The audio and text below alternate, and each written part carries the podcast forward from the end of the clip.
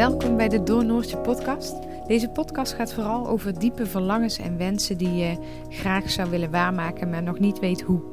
Ik ga je meenemen in mijn verhaal, in mijn leven op Bali samen met mijn gezin.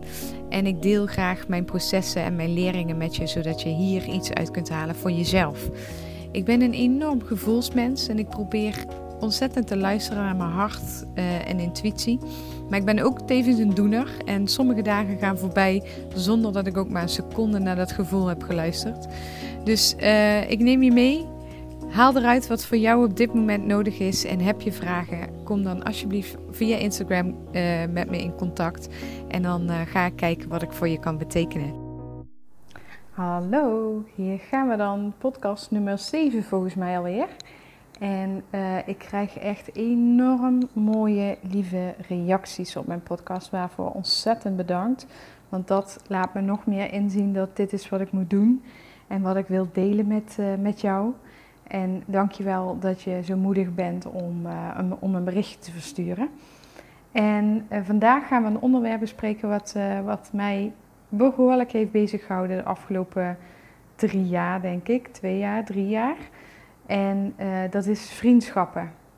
Mijn vriendschappen zijn namelijk drastisch veranderd sinds, uh, ja, sinds de periode dat ik thuis ben komen te zitten in mijn burn-out. En uh, dat was heftig, heel erg heftig. Ik heb eigenlijk um, met de vrienden waar ik destijds ontzettend veel omging, vooral met de vrouwenkant, heb ik bijna geen contact meer.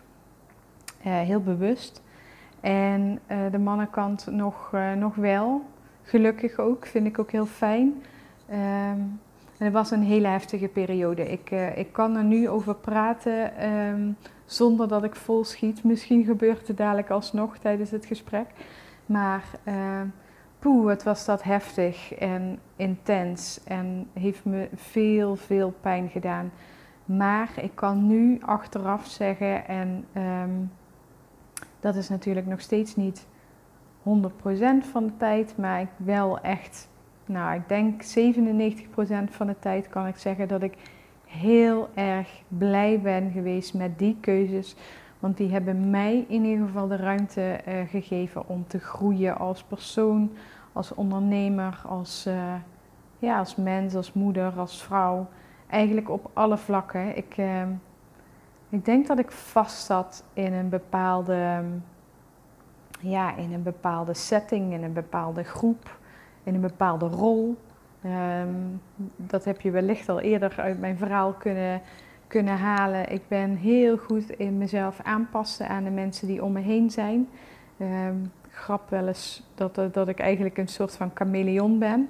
Op het moment dat ik met artsen sta te praten, dan gaat mijn niveau op artsniveau. En op het moment dat ik met... Uh, uh, met alle respect met vuilnismannen staat te praten, dan gaat mijn niveau naar vuilnismannenniveau. En alles wat ertussenin zit. Inmiddels um, ben ik steeds beter mezelf. En durf ik ook steeds beter mezelf te zijn. Maar uh, dat chameleongehalte, dat, uh, ja, dat krijg ik er toch niet helemaal uit. Ik zie dat ook op zich wel als een pluspunt in sommige situaties. Daardoor... Um, ja, daardoor kan ik met iedereen ook een uh, mooi gesprek voeren.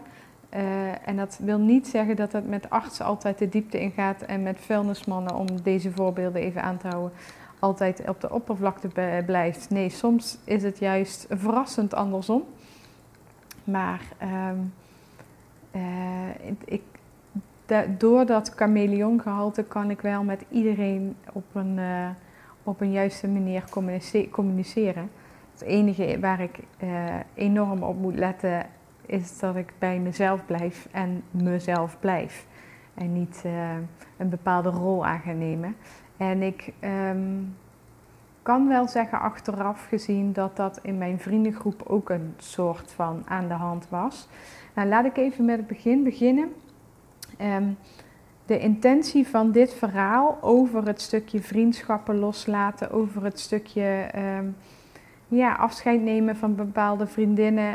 Um, is, mijn, de intentie is absoluut niet om mijn voormalige vriendinnen af te kraken. Helemaal niet. Ik respecteer ze enorm als persoon. Um, wij passen gewoon niet meer bij elkaar, dus onze wegen zijn uh, uit elkaar gegaan. Ik wil ze niet afkraken. Zij handelen vanuit hun visie, vanuit hun uh, denkwijze. Ik vanuit mijn kant. Mijn intentie met dit verhaal is vooral om mensen die nu in dat stukje vriendschap zitten, in dat stukje afscheid nemen van bepaalde vriendschappen zitten, uh, om die te ondersteunen en om die mijn verhaal te vertellen, zodat je daar uh, ja, een stukje herkenbaarheid uithaalt, een stukje troost uithaalt. Um, je inziet dat je absoluut niet de enige bent. En um, ik had graag iemand gehad die mij uh, destijds dit had verteld. Um, want ik heb het er enorm zwaar mee gehad. En merk toch dat het me meer doet dan, in ik, dan ik vijf minuten geleden vertelde. Ja, dit raakt me echt nog op de dag van vandaag heel erg als ik het erover heb. Um, maar nogmaals, ik ben ontzettend dankbaar voor het stuk dat ik, ja, voordat ik dit gedaan heb. Dat ik die afscheid, dat afstand heb durven nemen. Uh, omdat het mezelf zo heeft um, doen laten groeien. En verder wil ik ook even heel duidelijk benadrukken dat dit mijn kant van het verhaal is. Ik uh, vertel mijn kant. Uh, mijn, mijn voormalige vriendinnen hebben natuurlijk ook hun versie en hun visie daarop. Uh, en dat mag, hè. Ik bedoel, ik zal ook niet zeggen dat het alleen maar aan hun lag. Ik zat in een bepaalde situatie um, was qua ontwikkeling aan het groeien. Dus was ook absoluut niet waar ik nu ben. En ik zie ook zeker in uh, dat, dat er een aandeel vanuit mijn kant um, is. En uh, zeg ook zeker niet dat het alleen maar aan hen lag en niet aan mij. Het is gewoon een wisselwerking geweest. Het heeft op dat moment gewoon niet uh, gematcht met elkaar. En uiteindelijk heeft het me heel veel moois gebracht. Het heeft me ook ontzettend veel pijn gedaan. Um, maar het is goed. Het is goed zoals het is. Het is jammer zoals het op bepaalde punten gegaan is, maar het is goed zo. Dus dat wil ik even benadrukken. Mijn intentie is echt om de mensen die nu in deze situatie zitten, die nu te maken hebben met vriendschappen die eenzijdig zijn, die niet lekker lopen, die niet goed meer voelen, die pijn doen, om die mensen te ondersteunen en niet om mijn uh, voormalige vriendinnen af te kraken. Oké, dat even uh, duidelijk gezegd hebben, want ik wil niemand uh, hiermee belasten of pijn doen. Even zien. Ik heb ongeveer, um, nou zeg een jaar of tien in eenzelfde vriendengroep gezeten.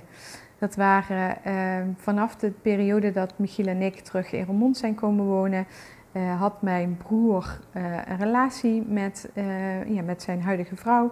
En daaromheen was een vriendengroep. En om het even heel ingewikkeld te maken, wij zijn thuis met z'n drieën. Ik heb twee broers. En de vrouw van mijn broer heeft twee zussen. En wij zaten met die zes in de vriendengroep. En daar waren nog relaties, dus daar nog partners van erbij. En uh, daar ook weer jeugdvriendinnen van bij. Dus het was een groep van moet ik even nadenken. Uh, 1, 2, 3, 4, 5 mannen. En 1, 2, 3, 4, 5, 6 vrouwen volgens mij zo even. Ja, ik denk dat we met z'n elfen waren. Um, kan me vergissen, maar goed, het gaat om het verhaal. um, en we, in die periode, wij, waren, wij zijn als vriendengroep waren wij allemaal laat. Dus we gingen nog vol op stap in de periode, uh, nou zeg rond 25 richting 30, ging het eigenlijk alleen maar over uh, wat gaan we vrijdag, zaterdag en zondag doen. En door de week uh, was er veel appcontact onderling, tussen sommigen wel, tussen sommigen niet. Um, maar eigenlijk draaide onze vriendschap om gezellig met de groep in de kroeg te zitten, op het terras te zitten, uh, biertjes te drinken, lekker te stappen. En uh, ja, dat, dat eigenlijk. Dus als er iets te doen was in de stad waar wij woonden, waren we er altijd met de hele groep. En uh, was ontzettend gezellig. Ik heb daar een hele, hele leuke periode mee, uh, mee gehad. Ontzettend gelachen. Ik was ook altijd heel erg, um, ja, moet ik dat uitleggen, heel erg trots op hoe wij als vriendengroep het zo leuk hadden. Ik kon daar echt enorm van genieten dat, ehm, eh, ja, dat we daar zaten met z'n allen en dat dan mensen ons zagen als wauw, wat een leuke vriendengroep. Daar, uh, daar was ik altijd heel erg trots op. We gingen uh, vaak ook een weekendje weg met dan de vrouwelijke kant. Of de mannen gingen dan ook weekendjes weg. Of er waren allerlei. We gingen allemaal niet trouwen, want in die fase kwamen we nooit. Of waren we toen nog niet. Um, maar we bedachten wel allerlei redenen om een soort van vrijgezellenfeesten te organiseren. Nou, je, je voelt vast wel in welke periode en wat soort, soort vriendschap dit was. Enorm van genoten, echt de leukste avonden mee beleefd. Maar ergens komt er, kom je op een punt in je leven dat het iets minder draait om uh, alleen maar leuke dingen doen. En alleen maar festivals en stappen en weekenden en dat soort zaken. En um, nou ja, goed, zoals jullie al hebben kunnen horen, had ik het heel zwaar op mijn werk. En de weekenden waren echt mijn uitvluchten. Um, met één vriendin kon ik daar echt super goed mee praten. Daar had ik ook echt dagelijks appcontact mee. Um, zij zat zelf ook niet altijd lekker in haar werk, dus we hadden ook daarin wel echt raakvlakken. Um, maar er kwam dus het punt dat ik thuis kwam te zitten met mijn burn-out. En dat ik echt, echt niet meer kon. En ik kon dus ook niet ehm, mensen betrekken in waar ik stond. Ik was gewoon echt op met de hoofdletter O. Dus ik kon mensen niet meenemen in mijn verhaal, want dat, dat lukte gewoon niet. Ik heb zelfs, en dat heb ik in mijn vorige aflevering over die burn-out niet, durven, niet kunnen uitspreken, omdat ik dan echt vol zou schieten op dat moment. Maar ik heb zelfs mijn broer uh, buiten laten staan toen hij heel lief met een doosje met gebak um, naar me toe kwam om te kijken hoe het met me ging en om me te ondersteunen. Ik kon hem op dat moment gewoon niet binnenlaten. Er was geen ruimte, het lukte gewoon niet. Dus mijn uh, vriendinnen en mijn vrienden wisten dat ik thuis zat, wisten dat ik het heel moeilijk had, hadden uh, contact um, met Michiel of één vriendin, daar had ik heel veel contact mee per app. En die um, uh, ja, gaf dat dan als het ware door aan de rest. Um, maar er was, er was niet de ruimte om ze mee te nemen in mijn, in mijn verhaal, in mijn proces.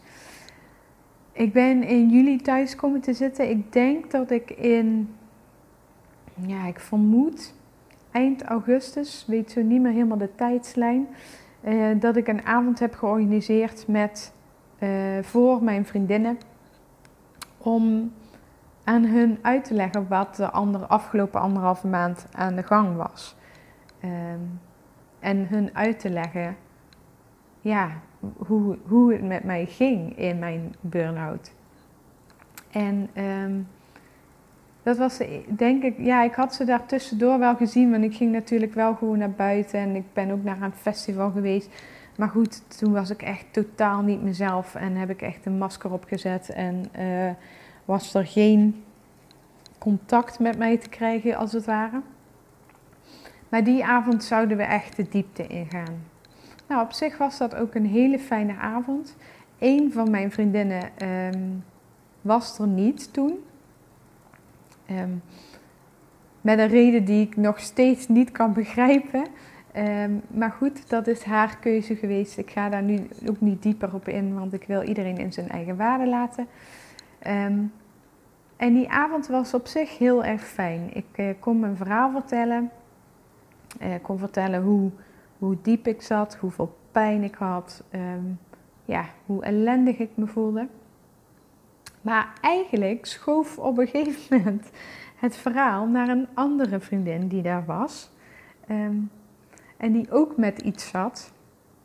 En aan het einde van de avond was eigenlijk dat gesprek, um, ja, laat ik zeggen, belangrijker geweest dan mijn gesprek. Dus ik had alles bij elkaar geraapt.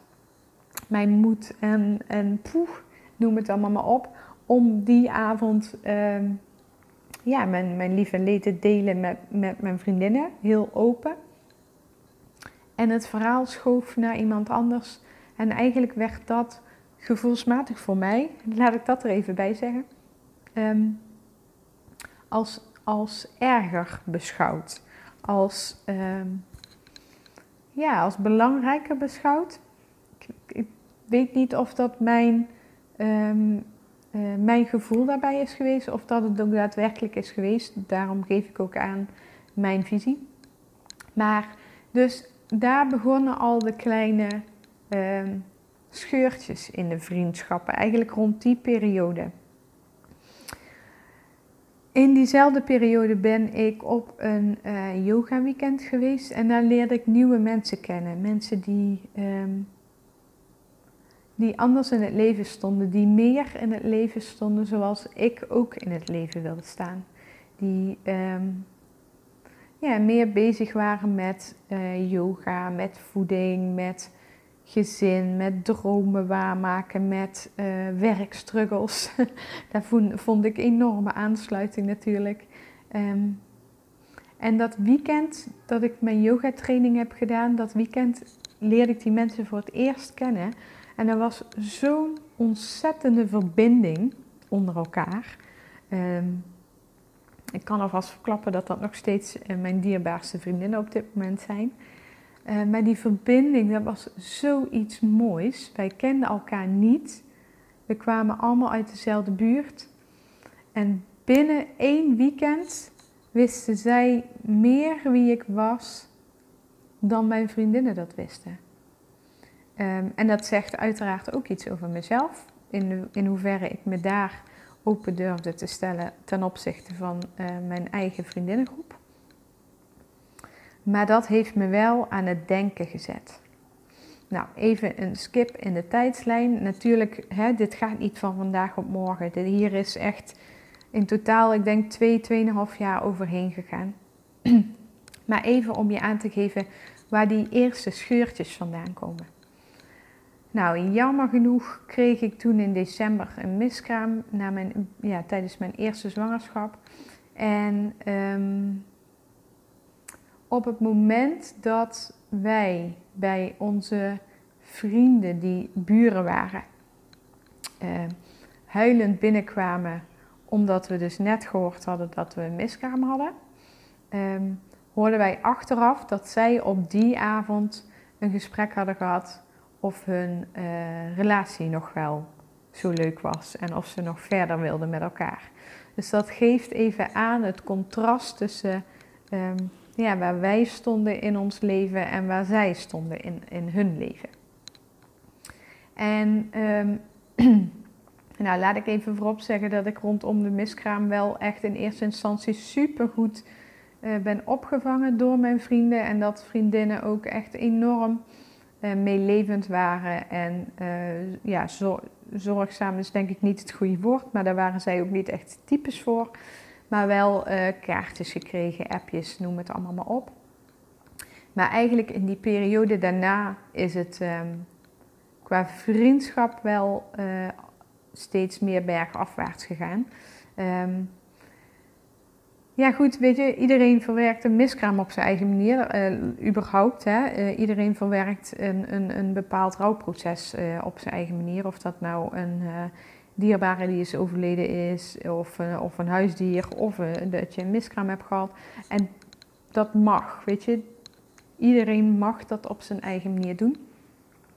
Um, ik had heel veel tijd nodig om dat te verwerken. In combinatie natuurlijk ook met mijn burn-out waar ik in zat. Um, in combinatie met het werk wat ik niet leuk vond. Niet wetende wat ik wilde met mijn leven op werkgebied. Uh, nou weet je, echt alle onzekerheden die je in je leven maar kunt hebben, die kwamen ongeveer bij elkaar. Um, dus ja, ik was na. Ik, ik heb in eind december heb ik een, eh, een, een operatie gehad.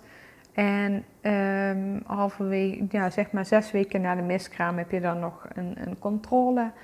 Um, en dan hoop je gewoon zo snel mogelijk weer zwanger te worden. Maar dat duurt even. Nou, uiteindelijk heeft dat niet heel lang geduurd bij ons, drie maanden. Maar die drie maanden duurden echt een jaar, zeg maar, in verhouding. Ehm, en je bent er gewoon dagelijks mee bezig. Ik zat thuis, ik had ehm, geen afleiding, um, behalve Netflix en uh, allerlei klusjes in en om huis. Dus ik was er ook gewoon ja, veel mee bezig. Um, ik merkte dat mijn vriendengroep ja, daar gewoon niet mee bezig waren. Weet je, het carnavalseizoen kwam eraan. Um, dat was voor hun even nummer één. En um, ja, dat ik nog steeds verdrietig was om een miskraam. Dat, dat matchte gewoon niet met waar zij op dat moment in hun leven stond. Um, deels ben ik daar oké mee. Deels um, geeft dat voor mij aan dat daar een heel stuk empathie mist.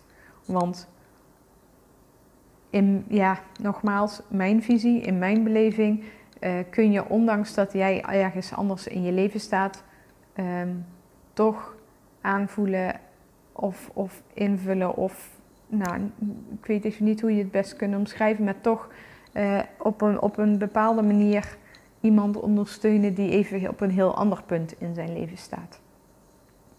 Uh, en ik wil nu niet iedereen van mijn vriendengroep over dezelfde kam scheren. Er waren absoluut mensen bij die daar wel bewust mee bezig waren. Maar over het algemeen uh, merkte ik, en dat is denk ik vooral de essentie, ik merkte dat ik een beetje uh, anders naar de vriendengroep ging kijken.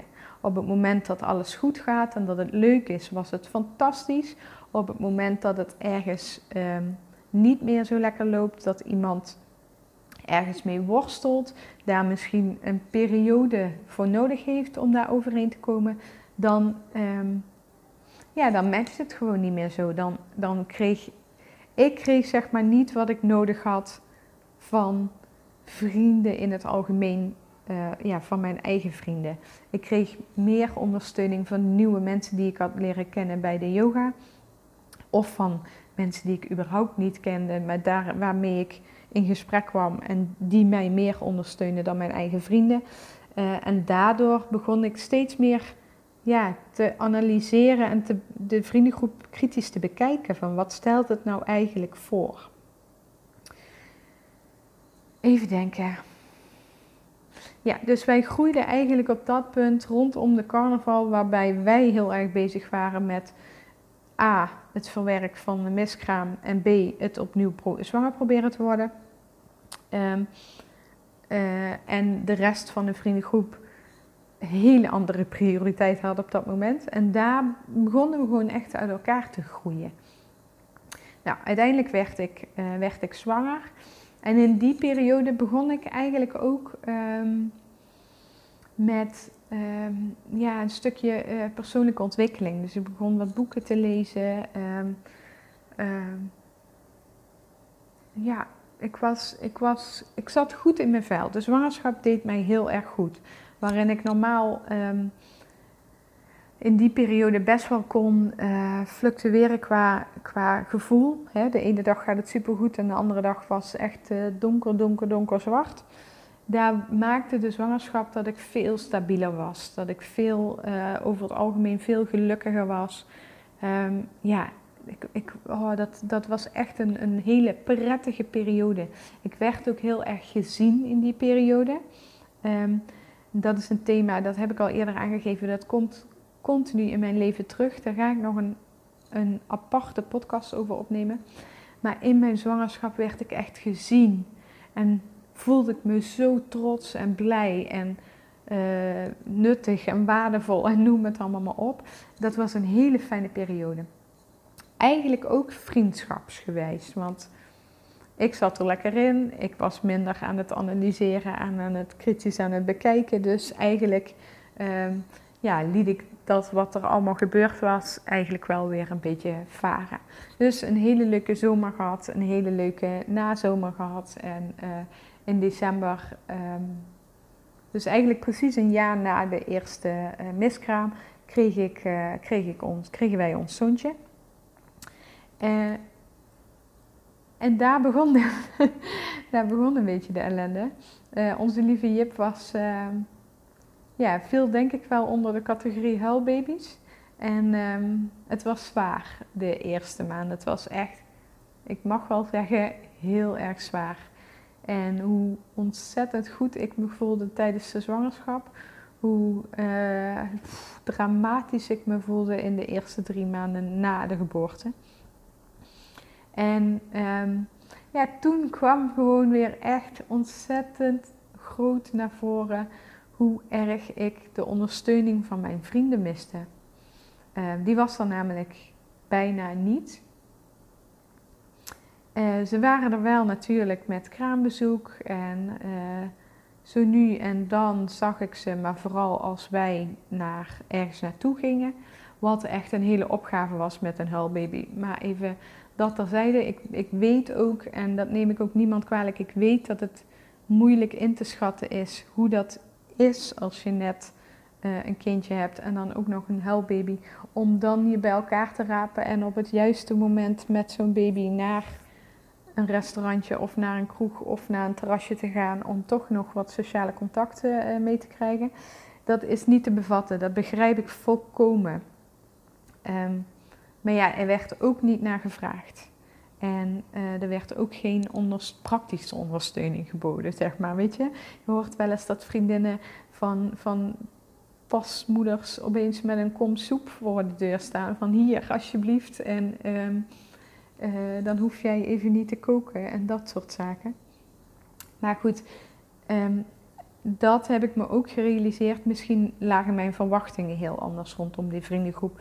Want ze zijn nooit zo geweest. Ze zijn nooit zorgzaam geweest. We hebben nooit gesprekken gehad, amper gesprekken gehad over hoe het echt met je gaat, waar je mee struggelt in je leven, wat je gedachten zijn. Het draaide eigenlijk alleen maar om leuke dingen. Um, alleen in mijn hoofd is een vriendschap um, een label waarbij je voor elkaar er bent, uh, in goede tijden, maar ook in slechte tijden. En dat miste ik enorm. Om het eventjes uh, een beetje overzichtelijk te houden en niet te veel de diepte in te gaan. Ik miste gewoon echt um, ja, de, de verbinding, de echte vriendschap zoals ik een vriendschap bestempel. Mensen die er voor je zijn als je, um, als je je niet happy voelt. En niet alleen maar de eerste periode, maar die ook maanden daarna er nog steeds voor je zijn. En die niet uh, afhaken, omdat je gewoon even niet meer de, alleen maar de lollige persoon bent of de, de gezellige persoon bent die je daarvoorheen was of altijd hebt gespeeld. Dat is eventjes de vraag. Um, ja, daar heb ik ontzettend veel moeite mee gehad. Dus ik begon echt te twijfelen aan mijn vriendschappen. Wat stelt het nou eigenlijk voor? En um, in die periode kwam ik ook bij de uitspraak van je bent het gemiddelde van de vijf personen waarmee je het meeste omgaat. En toen ik die uitspraak voor het eerst hoorde, toen dacht ik echt, oh ik zit gewoon volledig niet op mijn plek tussen deze meiden, tussen deze vrouwen om me heen.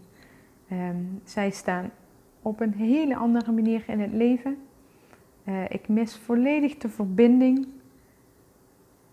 Zij staan even links in het verhaal, ik rechts en wij matchen gewoon totaal niet op dit moment. En um,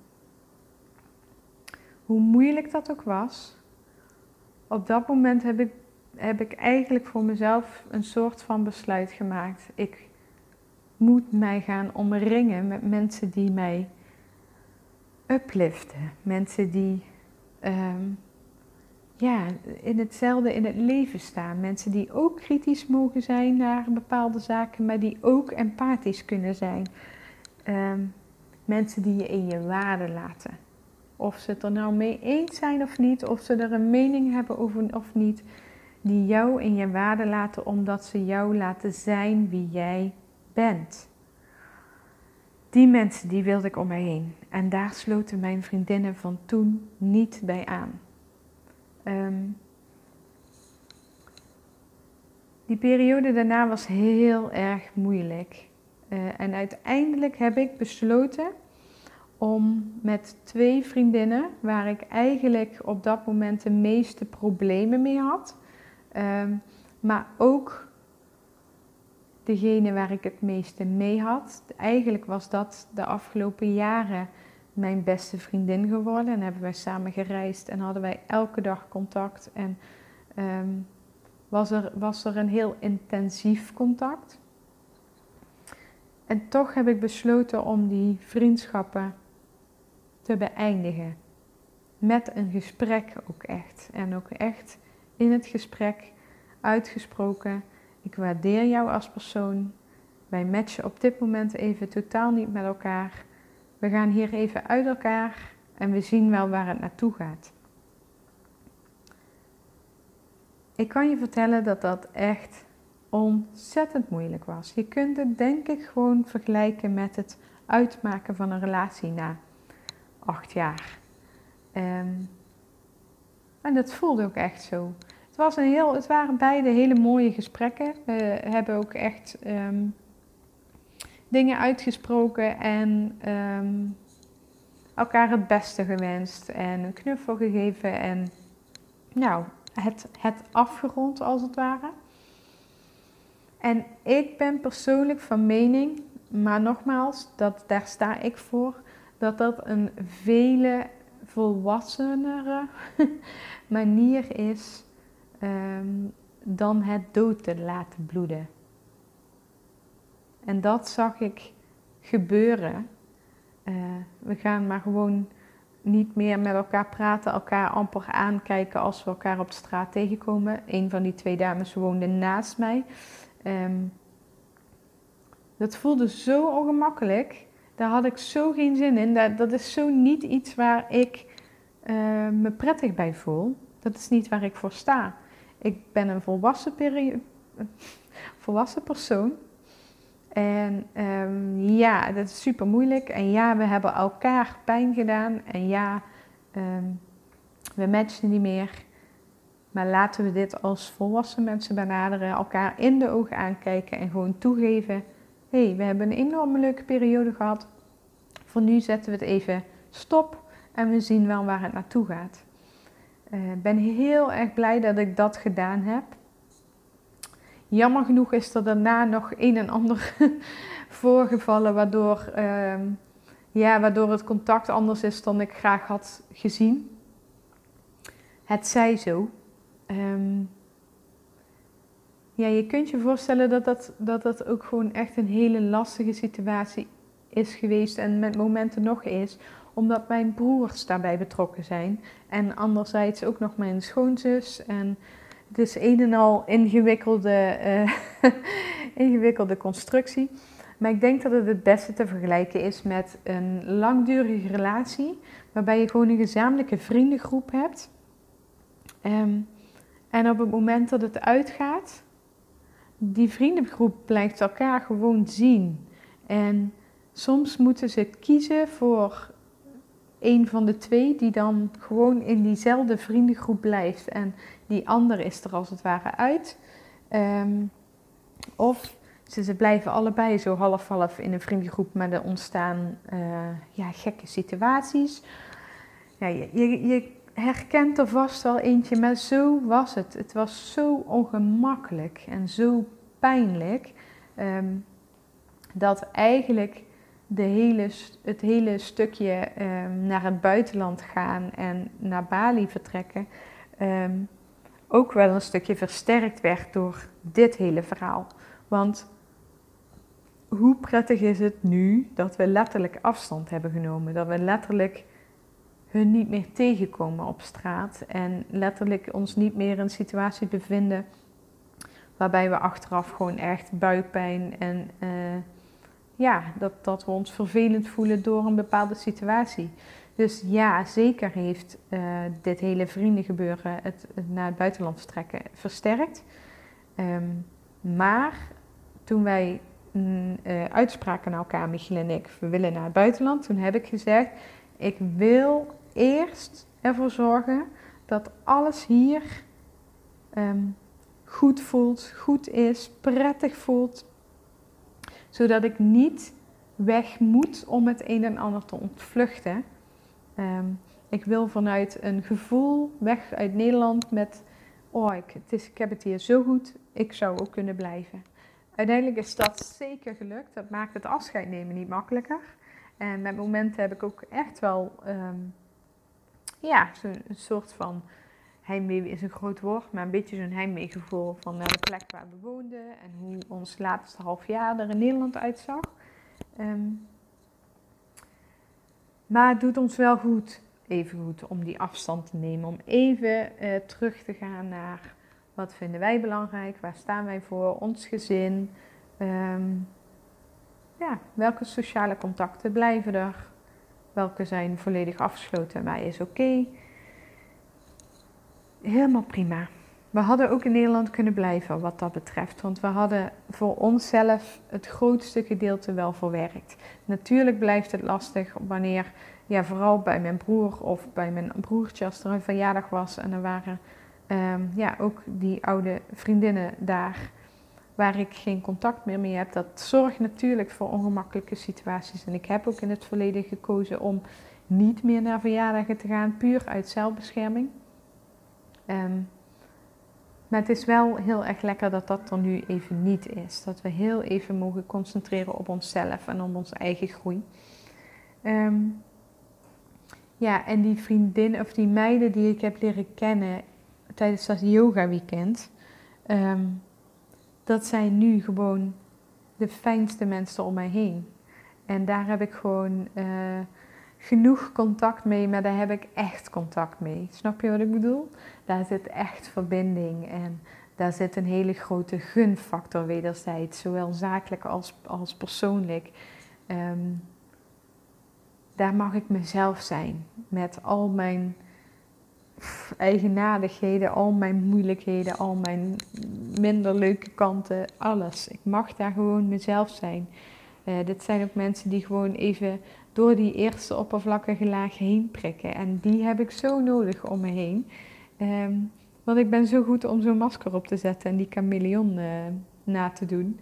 Ik wil mensen om me heen die daar af en toe doorheen prikken en zeggen: Oké, Noortje, maar wat is echt nu? Weet je dat? En die mensen heb ik om me heen. En het bijzondere is dat op het moment dat de eerste scheurtjes begonnen te komen in mijn uh, toenmalige vriendschappen, begonnen ook de eerste nieuwe mensen op mijn pad te komen.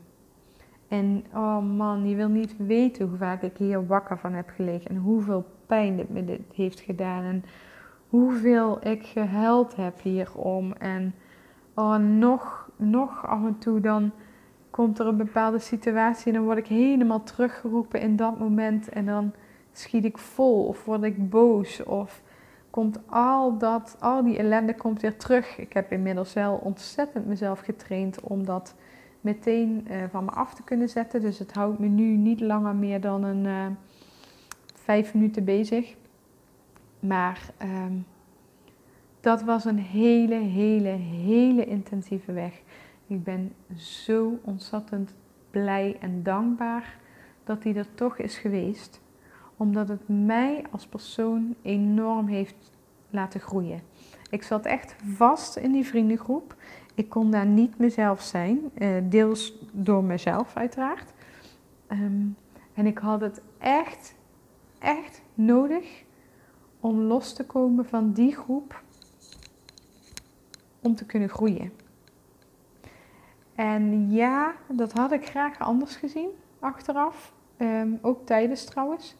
Ik had graag gezien dat het op een hele uh, smooth manier was gegaan en dat er uh, minder um, boosheid was over en weer. Anderzijds lijkt het er bijna op dat dit nodig was om echt los te komen. Omdat we anders in elkaars leven waren blijven hangen. En dat we niet helemaal los van elkaar waren gekomen. En um, hoe pijnlijk dat ook was, hoeveel pijn me dat ook heeft gedaan, het was nodig. En of we ooit nog bij elkaar uitkomen, ik weet het niet. Op dit moment denk ik van niet. Um, ben ik ook helemaal oké mee. wie weet, ik heb geen idee. Ik uh, mis niks aan mijn vorige setting. Ehm, natuurlijk zie ik af en toe wel eens uh, op social media dingen voorbij komen. En ben ik degene die echt uit de groep is gestapt, zeg maar. En zij gaan in mijn beleving verder waar ze, uh, ja, waar ze toen ook waren. Wat prima is. Uh, en ja, dat, dat roept soms nog wel eens wat, wat gevoelens op. Maar het is oké. En uh, wat mij vooral heeft geholpen in die hele periode is op het moment dat het echt op zijn heftigst was. Is eigenlijk het, het de maanden vlak voor de exitgesprekken. Um, ben ik gaan lezen in een boek, De Wet van Aantrekking.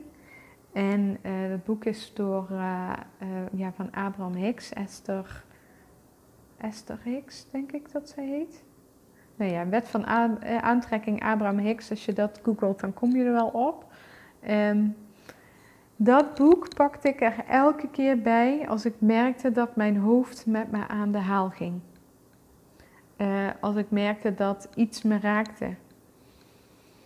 Elke keer ging ik daarin lezen en dat boek heeft mij zo ontzettend geholpen om, um, ja, om mijn brein te controleren. Om niet telkens terug te vallen in die uh, boosheid, in, die, in dat verdriet, in die woede, nou, noem maar alle emoties maar op. Om echt mijn mindset te trainen van oké, okay, Noortje, focus je op andere zaken. Focus je op waar je wel blij van wordt. Focus waar je dankbaar voor bent. Blijf niet hangen in dat verwijtende stuk of in die, in die boosheid dat boek heeft echt in het hele stuk vriendinnen, dat boek heeft echt zoveel gedaan voor mij. Dus mocht je daar nu uh, in zitten, het, het is even, de eerste hoofdstukken zijn echt oprecht. even worstelen. Ik wist niet wat ik ervan vond toen ik het las.